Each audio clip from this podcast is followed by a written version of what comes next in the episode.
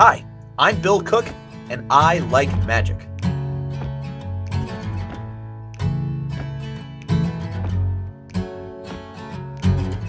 Do you like to sit around for a while? Found yourself a little pet crocodile? Do you like to just live in the moment? Do you like the stars and moon and the comets? What do you like? Do you like?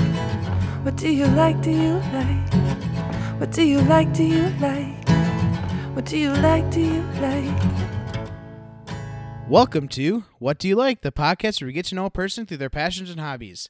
Today on the podcast, we have a world renowned person, someone who's been on TV, who's done theater, and someone who you may know because he's been on every news organization saying it's someone you should know. Um, he is here to share his his love and passion and his love and passion will blow your mind. So make sure you guys check your pockets and wristwatches because we have magician Bill Cook on the podcast. Welcome to the podcast, Bill. Hi, Jeremy. Thanks for having me. Now, me and Bill have known each other for a long time. I believe it was middle school that we first met. Um, and then obviously through high school. Uh, it's someone I've I've like randomly seen at different places throughout life. Um, so we kind of keep in touch through chance Best encounters. I love it. Um, but like I mentioned in the intro, Bill has taken his lifelong passion for magic and made it his entire career. Um, so Bill, first of all, how are you doing today? Dude, I'm talking to one of one of the longest friends I've ever known. So I'm doing great. Well, I that is that is is truly my pleasure to speak to you because I don't think it's been a while since we actually sat down and talked. Because the last time we saw each other was at C2E2, which was right Last time before. we saw each other, I ran into you at C2E. Yes, because that giant Thanos fist on my wrist. yeah, that's how we that's how we see each other. Um, and it was right before the world kind of stopped. Yeah. Um, and then chance encounter through my work, we had like a a little my my nine to five job. This podcast isn't paying the bills just yet. Um, but through my nine to five job, there's this little webinar, and at the end, Bill Cook just decides to show up and do magic for us. Um, and that's what got me to reconnect with Bill again. Um, and happenstance. I just it just brought this up. Um, so I guess to kind of start with the journey, Bill, when did uh magic kind of enter your life? Oh man, when I was nine, um, third grade, I had a, a report I had to do on a famous person. We drew names out of a hat, and you'd think that I would have pulled like Houdini or Thurston. No, I pulled a chess player named Bobby Fischer, and I had to do a report on this chess player's life, and we didn't have. God, when I was nine, I didn't think we had like access to the internet at my house. So I went to the library like any normal person would do back in the 90s. And uh, the chess books are next to the library, the next library. The chess books are next to the magic books, separated by one Dewey Decimal number. And someone had misshelved one magic book in with the chess books. And I took that book home with, I, mean, I, I didn't look. I saw chess. I grabbed the whole chunk and brought them home. And he- 22 years later, here we are. That is crazy how just by happenstance you Well, just I'll be honest, the, the, the magic book had pictures. So that really stuck with me because it was like, all right, here's uh oh, so for the for the DeKalb opener, you you you you you know, queen side rook to eh, eh, a- a- and you just want to stab yourself because that is the most boring crap to read when you're 9. And then you go through 3 of those books and then it's like, "Whoa, what is this?" Playing cards on the cover and and and and, and like producing a bird and wow okay well heck with these i don't remember what i got on the report i got a career out of somebody's mistake wow. And I think I mean right around that time was also like Magic was like big on TV too. So do you, do you remember like watching like those like big David Copperfield specials and oh god, every Thanksgiving, every Thanksgiving they had a new. It was either Copperfield was on Fox or World's Greatest Magic was on NBC, uh, or um, Magic's Biggest Secrets Revealed. Lance Burton had a few specials out. David Blaine was just about to to release his first Street Magic special. Uh, So yeah, yeah, and it was always in the fall, for whatever reason. Um, World's Greatest or Magic's Biggest Secrets, they would like do back to back episodes of that in the fall. interesting. I would. I really wonder what the the the thought process behind that was. Huh. Well, so, um, probably, probably focusing on like the demographic of kids and knowing that they weren't out like outside playing at that time of night. You know. interesting. like- School. It's a school night now. Like they have to. Yep. It's cool like you're gonna be inside. This is where all the family can huddle around and watch these magic things. It's it's too dark out for you to go out and play at night. So let's let's do something for the whole family. Let's put on a magic show. Interesting. Yeah, I mean, and magic is definitely something that is for the whole family. Oh yeah. Uh, it it can also be very very niche. It could also be very niche. Um, not everybody likes the style of Criss Angel. Not everyone likes the style of Siegfried and Roy. Yeah. But you know, those are three huge names in my business. Sure, sure. And I, I think uh, that that kind of speaks to the the um the art that is magic. Like no art is put into one box. Like there's definitely different avenues you can take it and and the three people you've named have taken it in very different directions. Oh yeah. Um Oh yeah. and there's there's oh yeah. there's other ones that we'll probably get into later. Um but I kind of want to so 2 you're- guys tigers, one guy used eyeliner. Yeah. I'm pretty sure they both use eyeliner. I think all of them Uh, use they all- eyeliner. um so I want to go back to 9-year-old Bill finds this book. What was it that took the the idea of like, "Oh, this is cool to read" to I'm going to start trying to do this? Like what was the first trick you tried to learn and things like that? Having an having an older brother. Having a brother that's 11 years older than me uh really made that leap easy because my my brother's cool. He's tall, he's skinny, he's handsome, he's he's smart. I mean, it's like all the cool things you want to be as a as a kid when your older brother is all that makes you want to impress your older brother. So, I tried to impress my older brother with magic tricks. And he's a smart guy and he could see right through it. He knew. He like uh here, uh, pick a card. I'm not going to pick the one you want me to. Darn. and so it became like a personal goal. I'm going to fool my brother. Interesting. And one day I did. And I remember the look on his face when he went, "Okay, so so how'd you do that?" Yeah, oh, and that that that that feeling of power that like you know when you listen to a really good song, the hair on the back of your neck stands up, the hair on your arms stand up, and you just you feel that like like like God reached through the heavens and touched you. Like it was like, you're here. That's what it felt like to finally fool my older brother. Now, I'm sure there's an amazing feeling. How did how was his how was his interaction with you after that? Like, was it now his challenge to try to figure out all your tricks? Uh, I wouldn't say it's his challenge, but huh.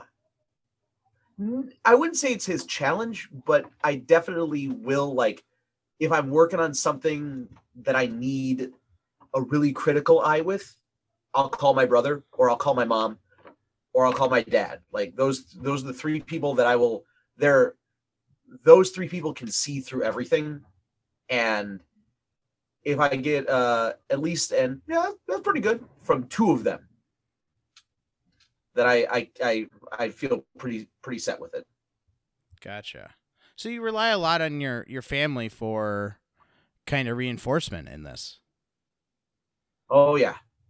Yeah, my family's my team. I am I am nothing without my family.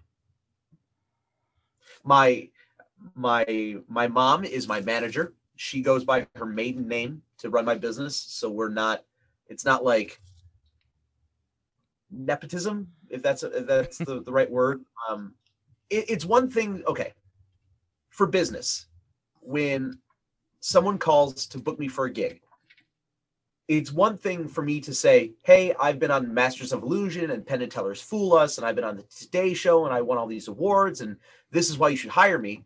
But after a while, I just sound like a cocky jerk. If someone else answers the phone and says, "Well, you do know that he's been on these shows, and he's done this, and he's this, and he's won these awards, and whatever," now that is someone selling their client, and you know, I, I have the, the the supreme fortune of having someone whom I trust dearly handle money for me. And my mom is my mom is my employee. My dad's my employee. In the in Cook County, Illinois, I am the business owner and they are my paid employees, which is odd for some people. Yeah. But that works for us. What's it like uh right around uh, the holidays? Are they looking for like uh, one of those holiday bonuses, or have they ha- have they played hardball with any or any uh any I'll tell raises? you this. I'll tell you this. No, but owning the business and suddenly mom's laptop goes on the fritz makes a business purchase really nice. That's also a Christmas present. that is a good way to frame it. That that Yeah. that makes a lot of sense. Yeah. Um okay, so like so your family has always supported you in this. Uh Yes. when did it so I mean obviously you start doing magic tricks for your brother. When did you kind of view this as like, you know what? This is what I'm going to do with my life. When I was 16. When I was 16 years old, uh, I, I started working at a place called PJ's Trick Shop. It was a magic shop in Mount Prospect, Arlington Heights, that like Yeah. borderline between two cities. And I started working there Friday nights. And one night, a man came in and asked if I would work his son's birthday party. I've never worked a birthday party before, so the a coworker at the shop and I put together a 45 minute birthday party show that fit into the back of my car, and we scripted it and worked it out. And if I could find this guy and apologize and give his family a free show, I would, because I know I was awful. I know that 16 year old me was god awful. And looking back, it was such a like life lesson thing that I remember sitting in the car holding the check in my hands for $125 thinking I've made it. I'm I, I've got it. This is I can do this. And now looking back is like I, I did that all that for $125 i wouldn't no uh, for a 16 year old, 125 dollars. That's uh that's a 16 year old for check. $125 that's i could if I, if i had a girlfriend back then that's every movie she ever wanted to go to for like weeks Yeah. So what was it like like on stage like during that performance? Like when did it was it like did it just kind of go through in a blur or was it like did you have that feeling like wow, I'm actually doing a magic show. Like I'm a Well, my magician stage- now. my stage was that family's family room Okay. and i had about four or five feet between the wall and the couch. And that was where i was performing. And uh the fan they they had like 30 people in their basement. It was packed. But they wouldn't move the couch for whatever reason. So anyone was either everyone was either standing piled on the couch leaning on the wall or sitting on the floor around me. And I- it was it was very bizarre but it's one of those things that in the moment you're you're there. But looking back it's a blur. That makes sense. Like nowadays i step on stage the the the spotlight will hit me and i can tell when i'm rushing. I can also tell when it's been 10 minutes. I can feel when it's been 15 i can feel when it's been 40 like i know these things because at certain points in my script uh, it's just become routine oh the like on a i work primarily now for cruise ships for royal caribbean oh, the cruise director only wants me to do 15 minutes. Okay, that's these two tricks and this one story. Done. So if once I've done those those two things, that's a nice little little button on it. Back then, I had no clue what I was doing in terms of like time. I just knew I had to get through these tricks and it would be 45 minutes. Well, that make that makes sense. So, but so like you're 16 year old. I assume these kids were significantly younger. They were. I, I'm sure it was like five, I think it was six. like ninth, ninth birthday. Okay. Uh, what was there like a feeling like seeing like a group of children like the the look of awe on their face? Like, did that bring anything out in you? Oh yeah. Yeah. Like yes and no. Yes, like holy crap, that worked. No, like, yeah, yeah, yeah, yeah, but wait, but there's more, there's more. You gotta watch this thing too. And that's one thing I had to learn over time is let the magic sink in. Let them like appreciate what you've just done. Because otherwise you're just you're running the, the paces without ever stopping to to stop and smell the roses. Gotcha. So I guess I think that's something that everyone kind of learns, especially in the arts. Oh yeah. Um, as you become more comfortable in your in your profession. I forget who said it, uh, but it was the only thing more important than the notes is the silence between them. Wow. Wow, that's some that's some deep stuff. I forget who said it.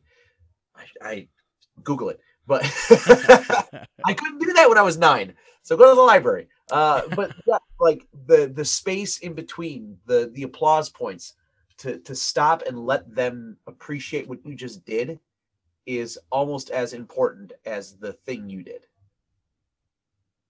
Yeah. I think that I think that's true in like even outside of the arts. Like just like in communication with people. Like uh I think and I mean even like this in conversation, like the whole idea of make sure you're listening to the other person. Like it's okay to have a gap in the conversation where things kind of settle in. Um that's just good advice for life. Yes. Um, wow. So now, so it's kind of to go on. So you have your first professional gig at 16. Now you you graduate high school. You have a major decision to make. Are you going to figure out a way to just focus on magic? Are you going to look at other ways? Are there I know I know kind of where you went, but kind of share with the listeners Sure. what kind of decision you made there.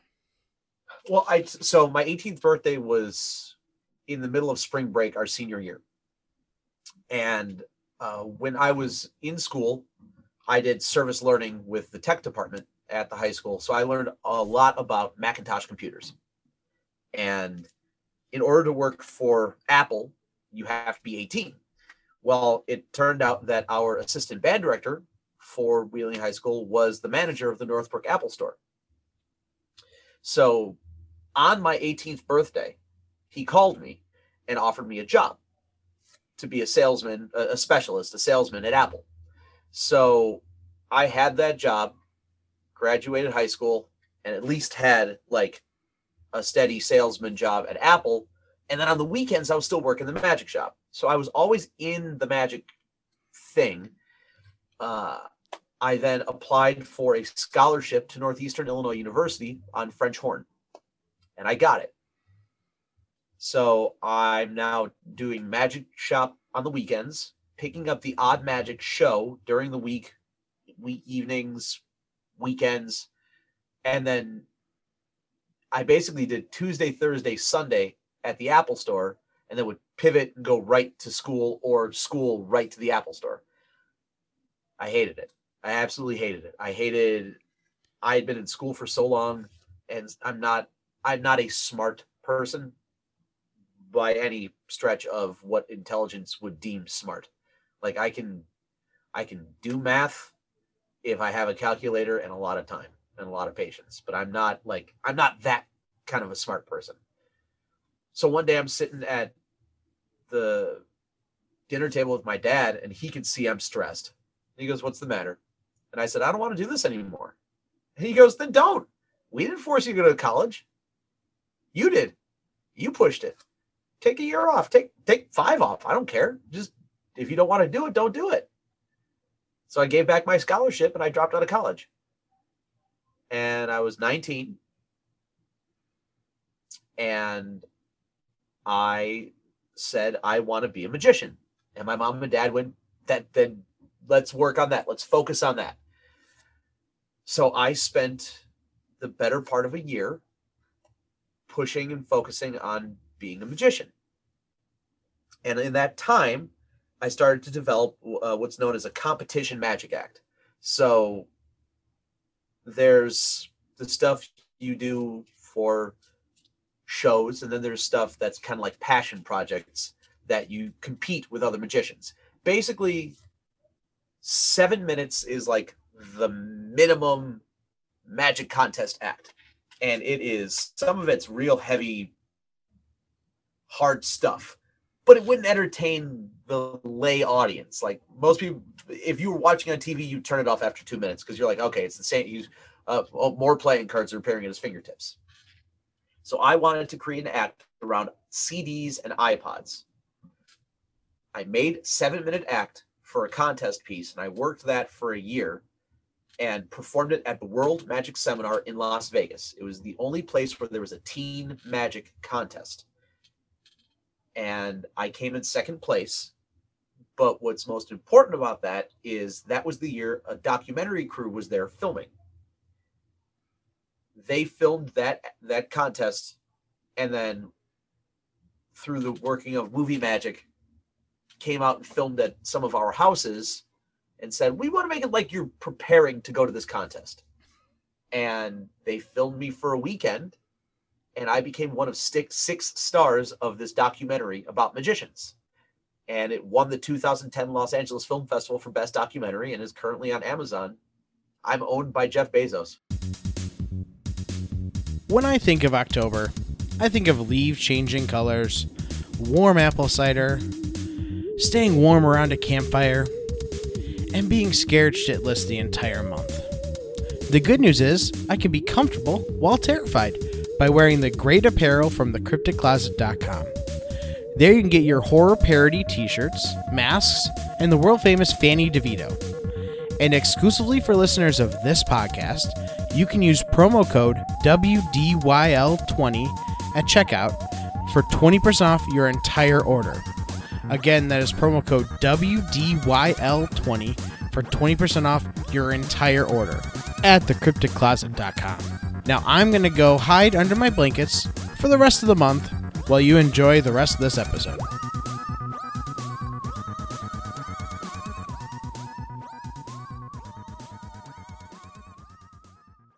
Um, so the you, this this documentary comes out, kind of raises your profile in the magic world.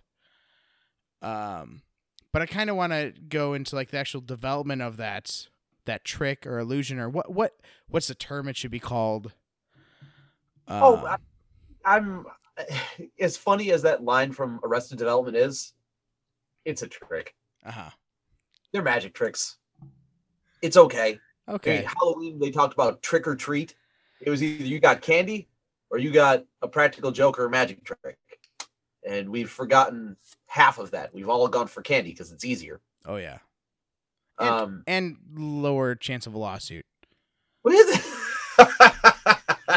yeah, well, this year for Halloween, I I plan on having the. Uh, I'm anticipating having a couple people in our neighborhood, so I've got the long PVC pipe set, so I can stand on the porch and throw the candy in the tube, and then I'll be on the on the, the steps doing uh, simple-ish magic tricks for people from a distance. Wow, that you're gonna be that's be the most popular house on the block yeah, for all the look, we had like seven people come last year. I don't think we're gonna get very much more this year. Yeah, trick or treating is kind of a, a, lost art, unfortunately.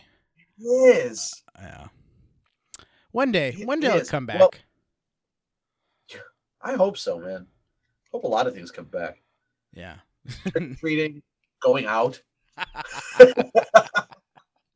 I'm in a basement. Uh, so make in, in terms of like making a magic trick, um, we'll start with like no idea is a bad idea. And one of the books I read, it was by a, a magician named Jay Sankey. and he has a quote about art. Uh, who are you to determine whether or not that is a good trick? Uh, think about the fact that not everyone liked the Beatles, not everyone liked Elvis, not everyone liked Van Halen. I bring that up on a very sad day. Yeah. You know, there is something something for everyone. Everybody loves something, everybody likes something, everybody doesn't like somebody or something. So if I said, "Cool, I want to make a building float." That could be a great idea. That could also be a terrible idea.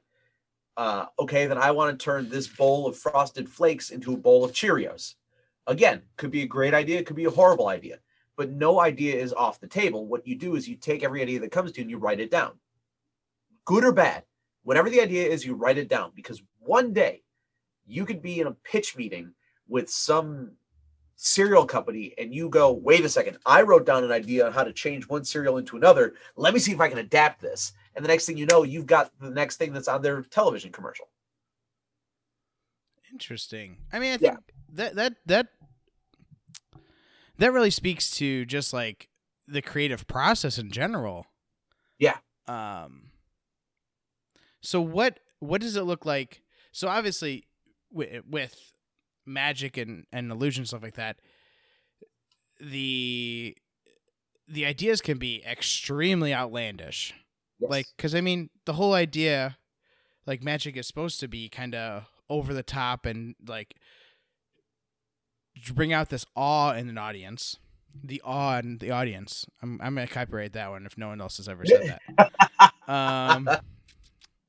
Uh, but like, so what? What's the process of kind of like, kind of tinkering that down to like an actual feasible trick? Well, really, there's there's there's only a few things you can really do. Like you can make something appear, disappear, change. You can read someone's mind. You can restore something. You can cut something. I mean, there, there's really only uh, you can make something fly. You can really that's about it, right? because if like if you're going to do like the linking rings trick well that's that's changing something that's taking two items and making them one item. Even though they're linked there's that's now one item. So that doesn't really fall under like appearance or disappearance. But if i was going to do like producing fans of playing cards at my fingers once you've seen it once that's the trick. Now when i drop them and produce another one that's the same trick. You've already seen it. So the the creation of the trick is almost like okay, so this is the idea.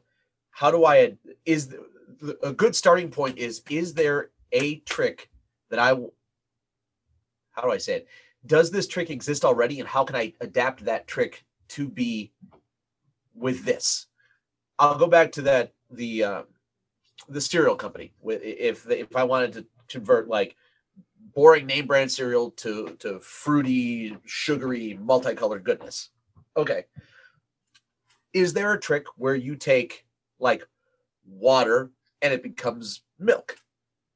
Or where there's nothing and then you cover it and then suddenly there's something? Does that exist already? Can I repurpose this prop to do to make it look like it's something else or can I take the basis of this trick and recreate it to make it work this way.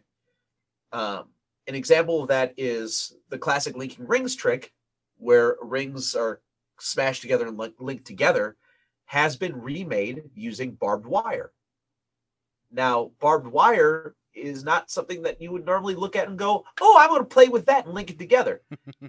but it's become a comedy piece because while the magician's performing it, he has to wear gloves and he opens the gloves up and the, the the rings hanging off the fabric and then it catches onto his jacket and there's all these bits of moments to it and at one point you take the glove off and the, the ring is stuck to your hand because it's pierced your hand and that's someone said how can i comedy up the linking rings what if i did it with barbed wire and they they just spun it to that i don't know if that answered your question No, absolutely. and and I mean I think that that kind of speaks to, I guess, the artist's thought process too, because, like you said, like I mean, you think about even in music, there's only a certain amount of notes. It's how you Right. put those notes together that really makes it an art piece. Um, so you're you're kind of taking all these like known techniques and things like that, and the the real skill once you kind of master techniques is like putting it together in an entertaining way that is different than other people have ever seen. Correct. Absolutely correct. And you can see a prime example of that in Penn and Teller's Fool Us, the TV show. Um, if you've never seen the show, magicians stand in front of the Las Vegas legends, Penn and Teller, and perform for them. And if you fool them with the magic you do, you then get to open for Penn and Teller in their show. And the idea behind the show is if you you perform your trick for Penn and Teller, and then they converse with you in code, in magicians like in words that magicians will understand. And with the hopes that the regular watching audience at home aren't going to get it, but if they're curious enough, they can dig dig deeper to figure out why, why they said what they said. So, um, there's example. There's something in magic called a shell, and I'm not going to say what it does or what it is for, but think about uh, the shell of a turtle. Uh, it sits on top of the turtle, right? And the turtle can nest inside of the shell. So during one of the tricks on Fool Us, they mentioned to the performer that, you know, I've got turtles, and my turtles' shells are really strong. And you watch the magician start to nod because the magician was using a shell for whatever the trick was that they were doing. And the host at the time was like, I don't know, why are you talking about turtles? Because that's what the host's job is is to be kind of a, you know dumb and the magician was like no i got it they, i did not fool them got it done Interesting. I think now I grew up on I'm a huge professional wrestling fan. as you're Uh, wearing a new shirt Yeah, exactly, exactly. Um so that kind of brings back so like back in the in the old days of wrestling um before it was widely known that matches were predetermined um even though it was widely known that well before people think it was.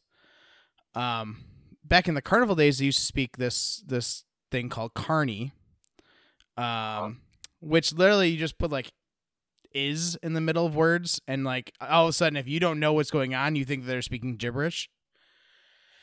Um it, it, it kind of speaks like obviously magicians there is a it's something you're trying to hide because obviously if everything was revealed exactly how everything's done it kind of ruins the uh, pun intended magic of it. Um what was it like when you first started kind of like being able to understand that? Like when you had a, a, a, a conversation with a magician you like were able to say like i i'm on the same level as this magician. There are still times where i don't know what the hell people are talking about because as much as as well read and well versed as i am i don't follow like the brand new stuff because there's new material and new stuff being published constantly. But i understand the principles. Like if someone were to say to me all right cool uh do a double do a tilt do a top change and reveal like i got i got all that. I understood that. I know exactly what that means and i'm, I'm looking at you the camera and you, you you're like oh what the hell he just said. No. Uh, no idea. Um i think the first time that that, like it clicked that i could like hang with the the other magicians and i use the word hang with the hang with the boys because it's generally just a big boys club but what's really great recently is there's been a huge uptick in females and non-binary performers and so it's not the old boys club anymore thankfully it is the magic world. And it's it's becoming much more accepting and much more welcoming and much more much more inviting which is a very good thing. So i apologize if i call the old boys club. It's just that's just from you know that's how it had been for the longest time. But now it's in the magic world. So I, I was about to say, you know, I could hang with the boys. I could hang with the other magicians. And I think the first time that that really clicked with me was when I was in Las Vegas for that convention when I was competing. And I so in these conventions, there's more than just the the, the, the contest. There's lectures and performers. And I sat in the lecture, and the lecture shows the trick and then explains the trick.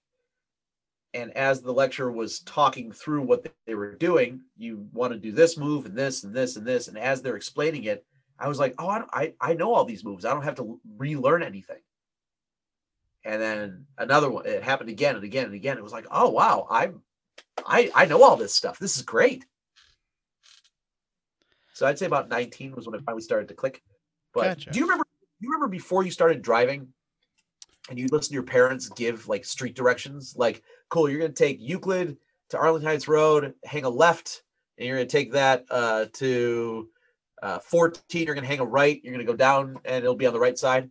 And you're like, I'm never gonna learn all these street names Uh, and then you start driving you're like oh yeah i got it i got it i got all that right yes and that's no. how it is with magic I mean, I will say this: Oh. GPS has kind of ruined me for that. Uh, I am definitely a Okay. victim. But I remember, I remember the MapQuest days where you'd print out the directions. will you print out the MapQuest before we leave Yeah, exactly. It only it only took one or two times. We're like, oh, I know how to get there. But yeah, yes. Yeah. Okay. Yeah. So Yeah. after a couple times you're like yeah i got that. Mhm. yeah. Okay. I know i know that road. Oh yeah. Yeah i got that. Yeah. and with magic that's I, I i distinctly remember standing in the magic shop going i'm never going to be able to learn all this terminology. And here i am umpteen years later like oh kid if you only knew the stuff you're going to forget. Yeah. That I mean, I think a lot of times I think it's a a common theme as we get older to look back at like our younger selves and be like how how I don't want to say dumb, but how dumb they were. um, but, um, but I think Uh. it, it, it's very wise of you to be able to look back and and be able to like connect that like that moment where I think that like 19 was probably your transition into like a more I don't want to say adult, but like that was I correct me wrong, but that kind of seems like when you became a magician. Would you agree? Yeah. I would agree with that. I would agree. I I know I know the day that I became the the I, I think the day that I became magician Bill Cook was the day I, I changed the spelling of my last name. What was what was the the how did that feel? That was weird because I got into a big fight with my sister about it. Now here's the fun thing. It's not a legal change. It's just because you can't screw this one up. My legal last name is K O C H, pronounced Cook, which really easy to screw up and sound like a dirty word. As someone who knew you in middle school, I can agree that it, that was said. Yeah. Oh, dude, to this day, I go to I go like I'll go to the doctor's office and you know the the the, the nurse will Mister, uh, it's like please don't. Oh,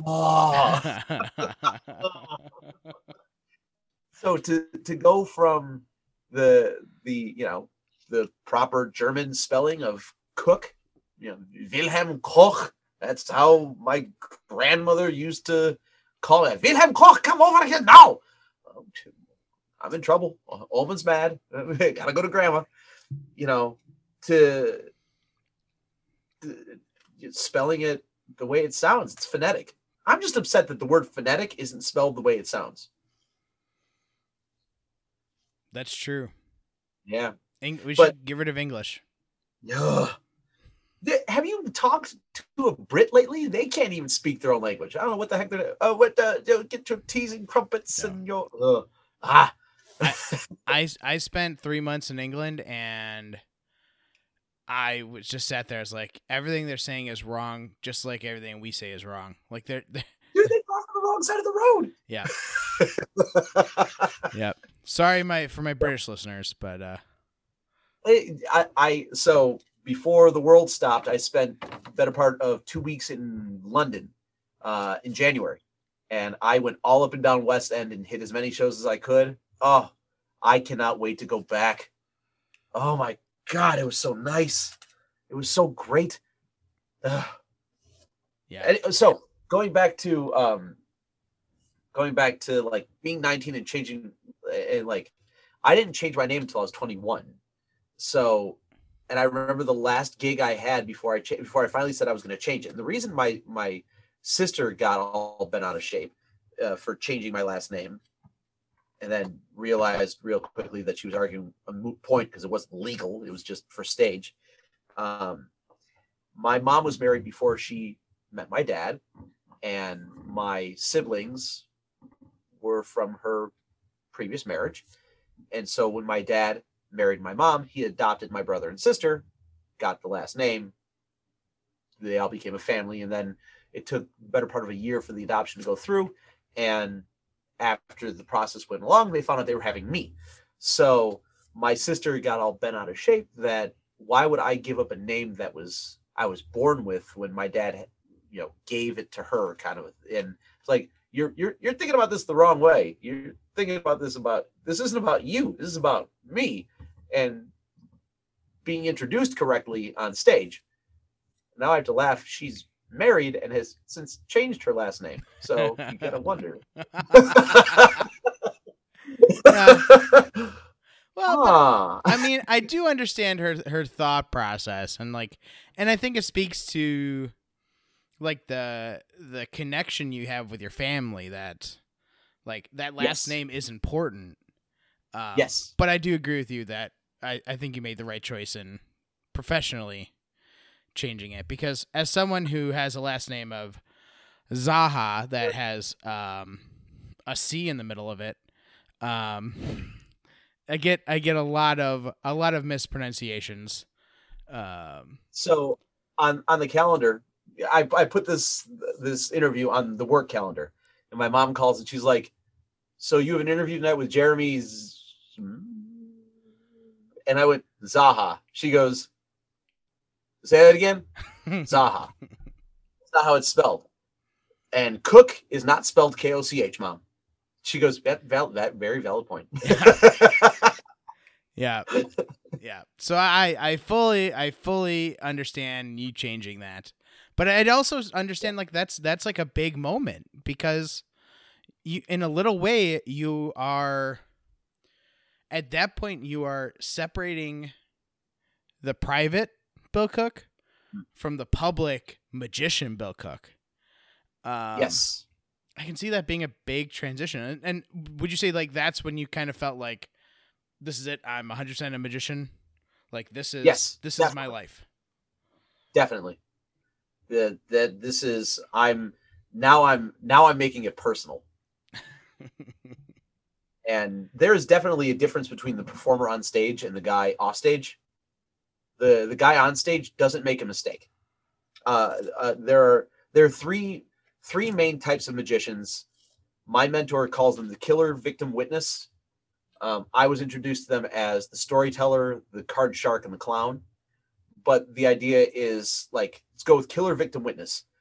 Witness tells stories about i saw a i saw this guy walking down the street and he had three playing cards and a cardboard box and he put the cardboard box down he mixed around the cards and my goal was to find the three of hearts and now you're telling the story as if you were a bystander the victim it talks about like you know, when I was a kid, I went to the magic shop and I saw the guy with three different lengths of ropes, and he would snap his finger, and they all became the same length. And he'd snap his finger again, he'd become different. Another type of storyteller, but it's almost like the magic is happening to them.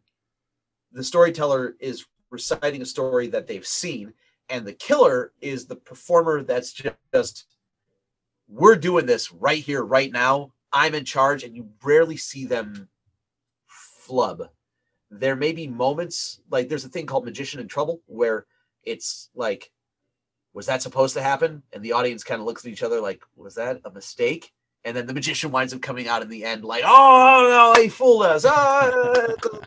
and that's a, that's a thing that people that magicians and people do because we get reactions out of people but I am a I don't believe in astrology, but I'm a total Aries.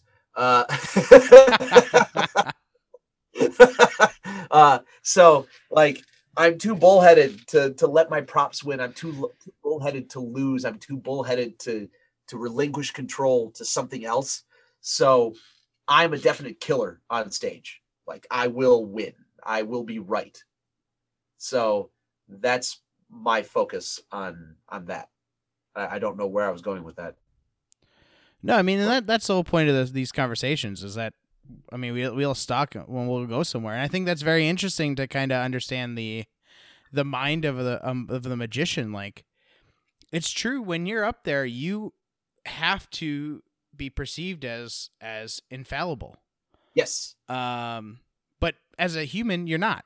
I think that that Oh. that's really important to like kind of understand the dichotomy of the prefer the performer versus the person. Now, can, can you share like an experience where you're up there on stage and you're supposed to be infallible and something doesn't necessarily align with how it's supposed to go? horror story time. Okay.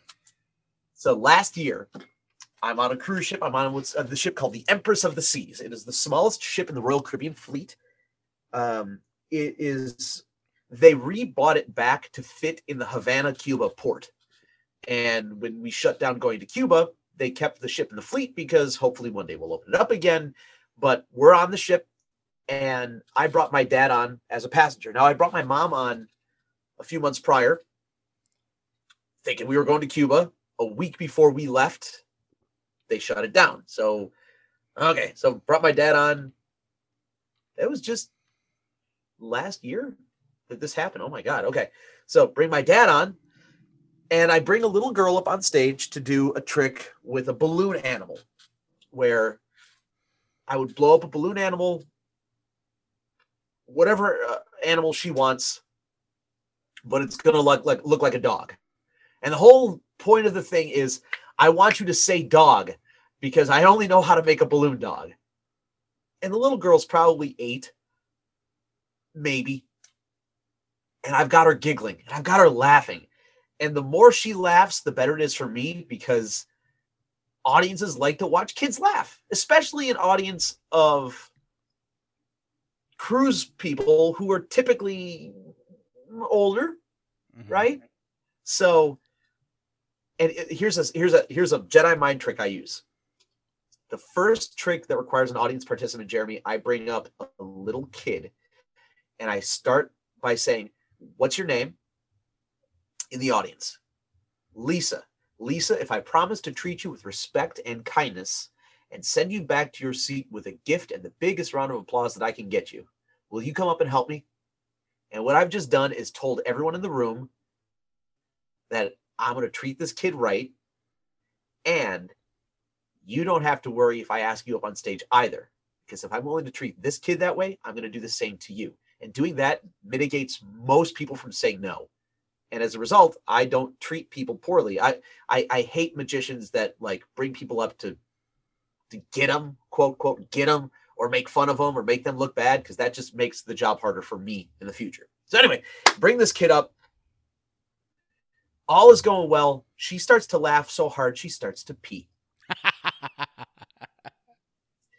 Now, I see it because she's wearing like a sundress. Her mom is in the front row. Her mom needs a medal of valor, jumps up, slides onto the stage, arms out at her side, protecting her daughter. Right? I say in my mic, Hey, Alec, can you bring me out my black towel from backstage? I, I bring my own towels on the ship because they're black. Most cruise ships are, are just you know plain white. Mhm. And after the show, when I'm sweaty and gross and I'm doing the meet and greet, if I wipe my face on a white towel, you'll just see all my makeup. On a black towel, you won't. So I bring my own black towels and I clean my towels, blah, blah, blah. Doesn't matter. Alec brings out the towel. The mom, I take, hand the towel to the mom. The mom sets it on the on the stage and kneels on it. And I said to the little, little girl, Would you still like to finish the trick? She goes, Yeah.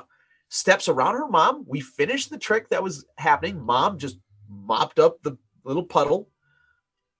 I sent them on their way. and they left the theater right away. Now, I thought they were done. Nope, they went back to the room. She changed and came back to finish the show.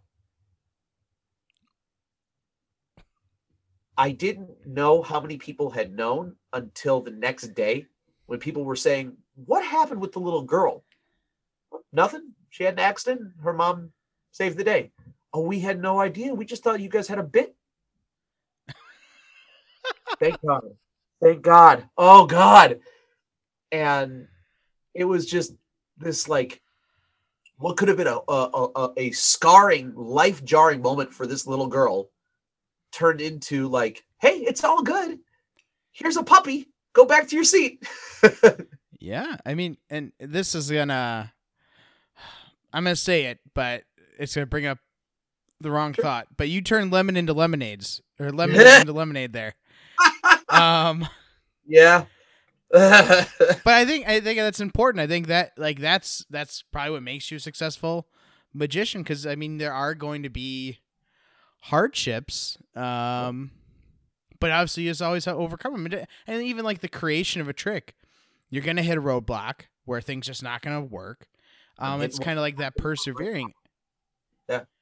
And like even just like a a profession like magic, I kind of want to dive into like what is it like I mean, obviously, like an independent contractor. Yep. Um, what is it like trying to kind of like make that your career? Like, for someone who like I work at the standard nine to five job, super boring and standard. Like, what's it like the the business side of that? Well, taxes are a nightmare. Um, uh, I file quarterly, so I don't get slapped with the big penalty at the end of the year. Um, you got to figure that most of my income is under the table, right? Most of my income is a check or cash made out to me. So I declare a lot, and as a result, I get, you know, taxed for it. But then most of the bigger companies do W 9 or W 2s. So, but all of that, I don't have a retirement plan. So I'm paying into an IRA to do my own, you know, eventual retirement down the road. Mm-hmm. Um, I pay for my own insurance. Now I'm I get I get it now through the Affordable Care Act, but when I first started, I registered as a clown and I got it through the Clown Guild of America. Because that's a, that was an actual thing. Wow. Um, and then after that, I went and joined with the International Brotherhood of Magicians. Their healthcare which partnered up with the with dentists. So the American Dental Association and the International Brotherhood of Magicians partnered up for a time to do healthcare. And then when the Affordable Care Act came out, I jumped on that. Um, car insurance. My car is my primary mode of transportation when I'm home for my gigs. So my car is my business purchase. Um, but then like you got to th- you got to figure all of my advertising, my business cards, my Google my Google ads, my website. I'm running Facebook ads, Facebook page, Instagram, Twitter. I own a TikTok just so I can have the domain, the, the name, the username, so no one else can take it from me. I don't have any videos. I have follow no subscribers, but I have a TikTok just so I have my name. Um, same with a Snapchat. I've never used it, but I have it. I think that's called squatting. Yeah. Um, yeah. I don't know if but it's like, still called squatting if you're if it's your brand though. Usually squatting right. is someone else like I see this person's gonna be taking this. I, I know they're gonna pay me for it. Oh well, yeah, no, it's mine. it's me. Um, but um, you know, most of my trips to Home Depot are all for. I'm buying PVC by the bulk, PVC tubes and pipes and you know connectors and this and that and I'm not doing any plumbing. It's all for tricks and hidden behind the scenes stuff. And I'm always making something. My my 3D printers, my several of them, I use those to make props behind the scenes. And my laser cutter, same thing. Um, getting a gig is f- frustrating because thanks to places like GigSalad and other ways of getting like cheap gigs I don't want to say people call around shopping for prices, but they'll look at my price and they'll go, okay, well, we'll go find something else. But yeah, but on the same swing of things, if they're calling just for a magician, I would rather them call for me. Does that make sense? Yeah, I mean, and, and knowing your worth. Yeah. sure. um when someone okay so here's a little behind the behind the curtain it, when we when my mom first started working as my manager i had a binder for her that would sit in uh, i had two of them one in the dining room one near her living room chair and if someone called it doesn't to this day bill cook magic chris speaking uh, hi i'm interested in hiring the magician for a party open the binder first page fantastic. What type of event? And now down the side of the binder were all sorts of listed events birthday, Cub Scout, corporate, walk around, trade show, other. Uh, it's my kid's uh, kid's fifth birthday party. Flip the birthday page. Fantastic. Happy early birthday to your kid. What's your kid's name? How old is the kid to be? How many people are you put? And like, I had a I had scripts written out for every potential thing for my mom to read. And then at the bottom, there's the rule name the price and do not speak. Because in business, the first person to speak loses. So, what's the fee? Well, for an event like that, Bill charges $500. Silence, nothing. Because if she were to go, Yo, does, uh, does, does, does that work for you? Now you sound desperate for that for that fee versus $500 put the phone down and wait for them to go that's a little much to which now they can my agent can then say okay well bill's willing to work within your price range. What is your budget? Right that that pause gives the edge to the house. Yeah. and from the business side for booking a show i had to not not just me we had to work out this system of like okay we know that you have to you have to wait you have to let them talk.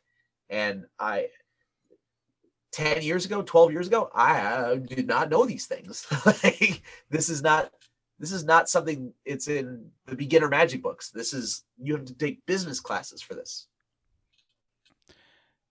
I mean, and that that makes a lot of sense, especially when like this is your career. Like you have to make your living off of this. Like you can't you can't be doing like super discounted shows just because the other person wants it. Like you have to kind of take care of yourself. And I kind of want to dig into like when wh- what is it like to kind of like cuz obviously magic is very creative and artistic base and then you have this business side. Uh, how do you kind of bridge those two? Like, do you g- ever get frustrated with the business side and you're like, I just want to do magic? Why do you think I have someone else answer the phone for me? Okay. Um, I mean, just to take it take a quick step back, um, like I do, I do shows for yes, I do shows for a fee to pay for the practice time, the props, the transportation, the setup, the teardown, and the physical show, plus the clothes, the food that's getting me. I mean, everything costs something, but I also do donate and give back. I, I donate to, to veterans, I donate to seniors, I donate to. Uh, I used to do uh, yearly shows at the Illinois Masonic Children's Home. Uh, I still, it's probably not going to happen this year, but every Thanksgiving I perform um, for the recruits from Great Lakes Naval Air Base, Great Lakes Naval Base at the Morton Grove American Legion on Thanksgiving morning. They bring the tr- they bring the recruits in, and it's the first time they're allowed to have like coffee and like call home since starting basic. So like I've got my paid shows. I've also got like the philanthropy side, you know, doing stuff for Wounded Warrior, doing stuff for things that I'm I, that are close to my heart. So having to like decide like, okay, what am I going to charge on what now? I can't do that on my own. I need my I need my manager for that. And also, as a complete Aries and a bullheaded guy, if I say to you, my price is five hundred dollars, and they go, oh god, we can't we can't do that. How, how's $150? My response would be, are you out of your mind? I'd yell into the phone and I'd get so upset because it's like, no, I know what my worth is. Having someone else be there to answer the phone to go, "Uh, you know, that's a little out of Bill's price range. Uh, let let's work on that. And God bless my mother. She's like she's able to like zen it out. Like, okay, that's not gonna work. Um, maybe we can adapt what Bill does to fit that price range. Instead of an hour show, maybe he can do seven minutes. but I think that's that's that's that's very self aware yourself to to know like. Uh, I mean, obviously, magic your passion, but when you make a career, you do have to think about other stuff, and it's good to like know that I need to outsource this part of the Oh. business because there's no way I'm going to make any money yeah. if I'm the one answering the phone. I think that Well, that that's pretty smart. email. I'm terrible at emails. I'm terrible at contracts. I'm, uh, and they're not contracts; they're performance agreements. I did a show for a major credit card company, and I said, "We'll send over a, my my manager said we'll send over a contract," and their contact went, "Can we not? Because if it says contract, we have to send it to legal, and that's two to three weeks before it gets signed back to you. So can we just do like written handshake or maybe performance agreement?" I was like, oh, okay. So suddenly contract became performance agreement, and now I've never had a problem. It's a written handshake. That's all it is. Interesting, but uh, it's obviously still legally binding. Like you could say, like if they don't pay me, you can say, "Well, we have this this written document, this performance agreement that says that they would pay me." Right. Yeah. It's just a written handshake to say, like, if there was a problem, I had to go to small claims court. You know, that could be the thing that pushes me one way or the other. But I mean, I don't know. I, I would never want to have to get to that point, but I also Sure. don't know if that would be the legally binding thing. But there is a an agreement on paper with your signature and mine that says that we're going to do this. So Yeah, I mean, I think that that I mean, that, that's like the necessary evil again, like the the the business aspect of it. Now, obviously, we talked about retirement briefly. Where do you kind of see the future for this for you? Like, how how long do you think you'll you'll keep doing this? Is like, do you what does retirement even look like for a magician? I don't know what retirement looks like for a magician. I've got I've got a friend.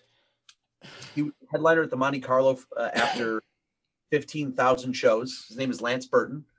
He retired 10 years ago, I think. Maybe. Maybe less than that.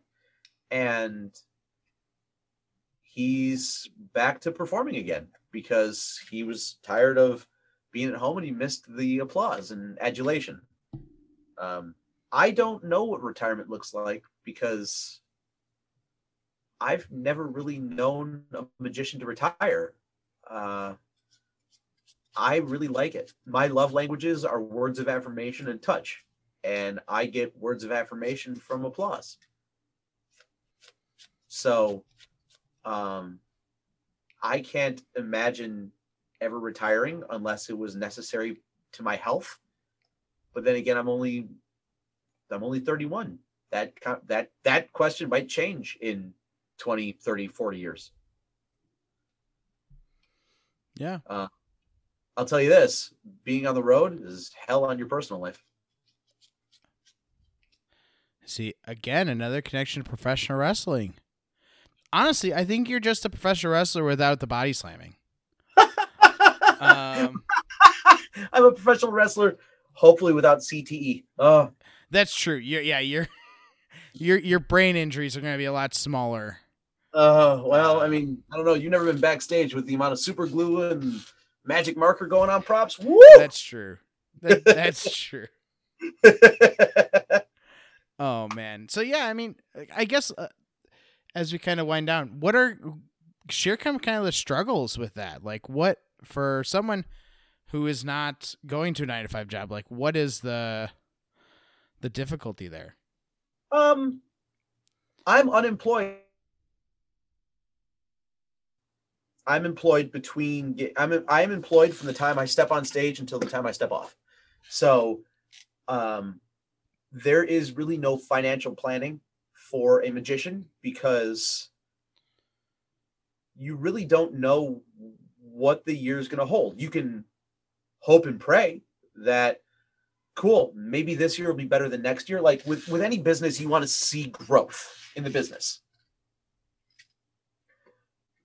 Well, um, take for- for example my friend Danny, who is a corporate magician. His whole thing is trade shows. He is a trade show floor magician. He is selling products on the trade show floor using magic. September 11th, 2001 happened. Every trade show canceled for a year. His entire livelihood stopped on that day. Now, granted, a lot of things stopped that day, but he it took him five or six years to finally recover like the money he had lost leading up to that when people were finally comfortable and safe going back out to trade shows. Um, this what we're experiencing right now, all live theater has stopped. Every cruise ship has stopped. Every birthday party has stopped. So like I'm having to do magic shows through Zoom and that's new to me. I've I've I, as much as I'm up on tech, I've never had to worry about like lighting and camera and buying a DSLR camera and having to mic myself through my computer and learning this new software that's changing all the time. So like that's kind of a, a, a downfall.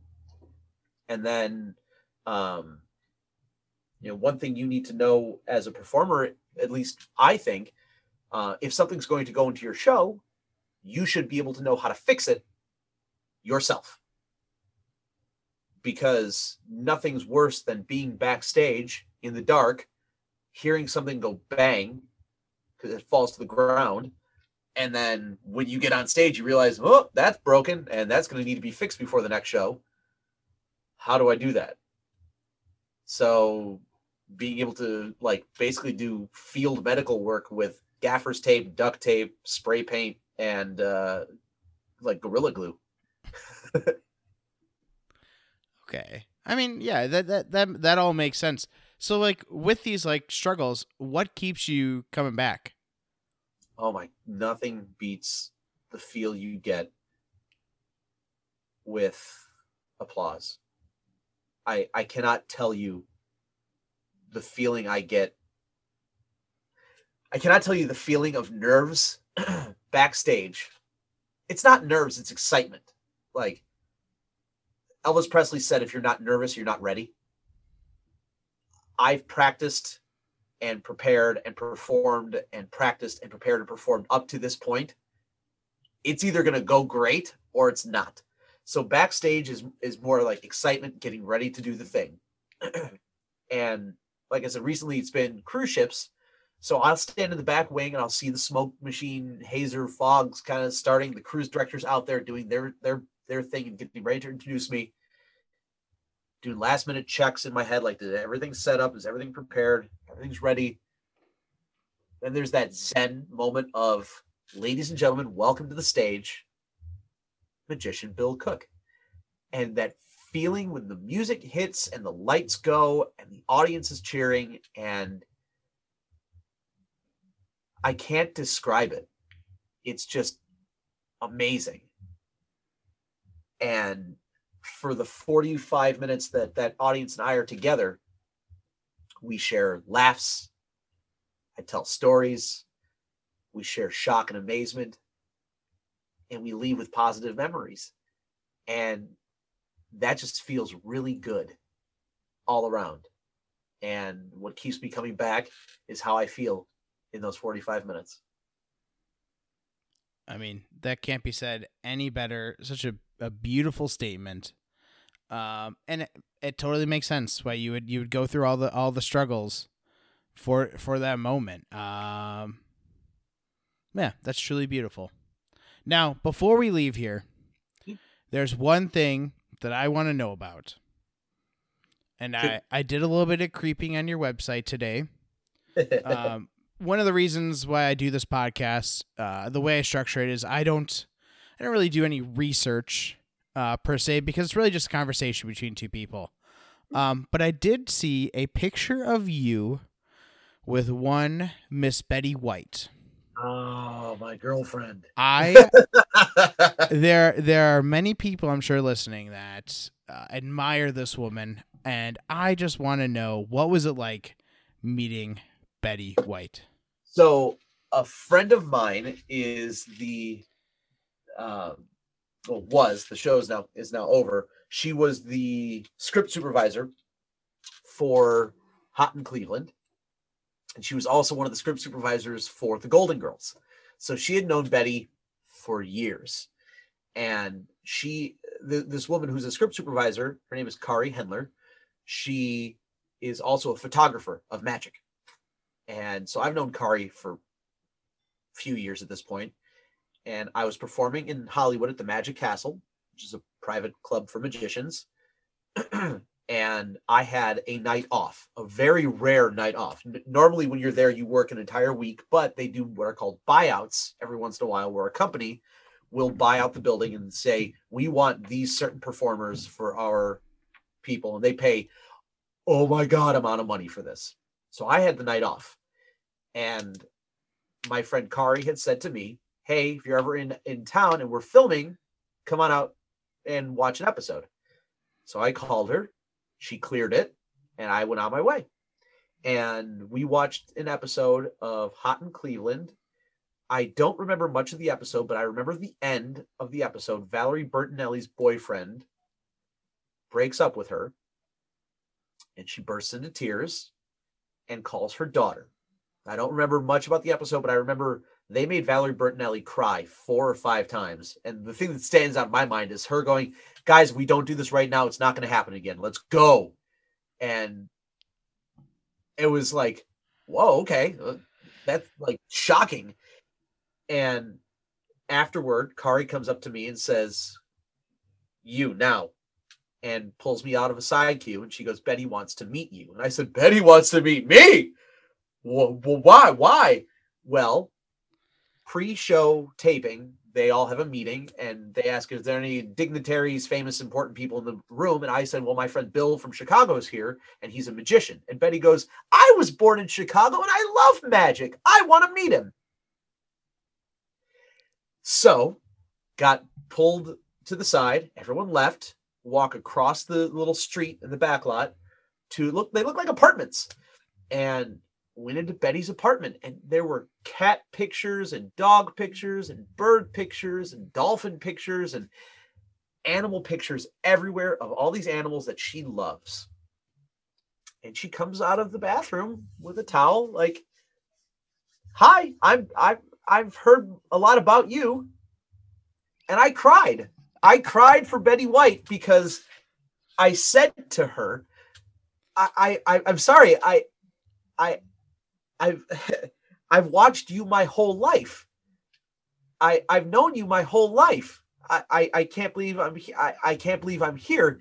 And I said something about I, I've watched you my whole life, and she goes, "That's funny. You don't look terminal." and, and then she goes, "It's okay, honey. I get this a lot." Uh, Kari then said, "You know, Bill would like to show you magic trick," and I said, "I, I would." And Kari goes, "Honey, you don't have to if you don't want to." I said, "Well, I'd love to." And I turned uh, dollar bills, uh, four dollar bills into four hundreds for her, and then she exclaimed something along the lines of, "You can't, you can't do that. I'm right. You can't do that." And then I turned those four dollars, four hundreds back into dollars. Took one of them and I snapped it, and it became a T-shirt, a folded like a fo- it, it fo- it was like an origami fold of a shirt with a tie, like a like a dress shirt with a tie, origami folded. And I said, Betty, this is yours, and I want you to have it. She looks at it and she goes, "This is wonder. I'm going to put this right in the bank." Jeremy, she put it into her bra. I, I have never been more happy with anything in my life. She then said, Let's get a picture. I took a picture with Betty White. I went back to my hotel room and proceeded to get food poisoning. Oh wow. Well, there's always for every high there's a low. So You know what? I did not care. It was it was like I she is as sweet as you hope she's gonna be. man, that that is a amazing story, and I think the perfect way to end our conversation today. Um, before we leave, though, we should let everyone know how can people get a hold of you? Where can they find you on the internet? Uh, I am at Bill Cook Magic on all social media. I'm on Instagram, Facebook, Twitter, Friendster, MySpace. Are those still a thing? Sure. Uh, Tik TikTok. So if people Yeah. want to follow you, they can. I could be my first subscriber to TikTok. I don't have any videos up, but uh, yeah, at Bill Cook C O O K Magic B I L L C O O K M A G I C. And then BillCookMagic.com is your website, correct? com is my website. And Jeremy, I can't thank you enough for having me on. This is this is great, man. I'm I'm I'm glad to see you're well. I'm glad to see you're doing this. And uh, when this is all done, I owe you a drink. Absolutely. It, it might be a little bit because I think I think we mutually are uh, aware of the danger of outside and we're taking precautions uh, uh, more so than some other part of our world or specifically our government. Um, uh, but yeah, again, it, it's been truly wonderful um, talking to you. And then everyone listening, if you wanna uh, reach out to the podcast, you can reach out to What Do You Like podcast on Instagram, WDYL podcast on Twitter. You can go to What Do You Um, and you're always welcome to send me an email directly at jeremy at what do you Um, I really appreciate Bill again for coming. I appreciate everyone listening. And everyone listening, we'll see you next time.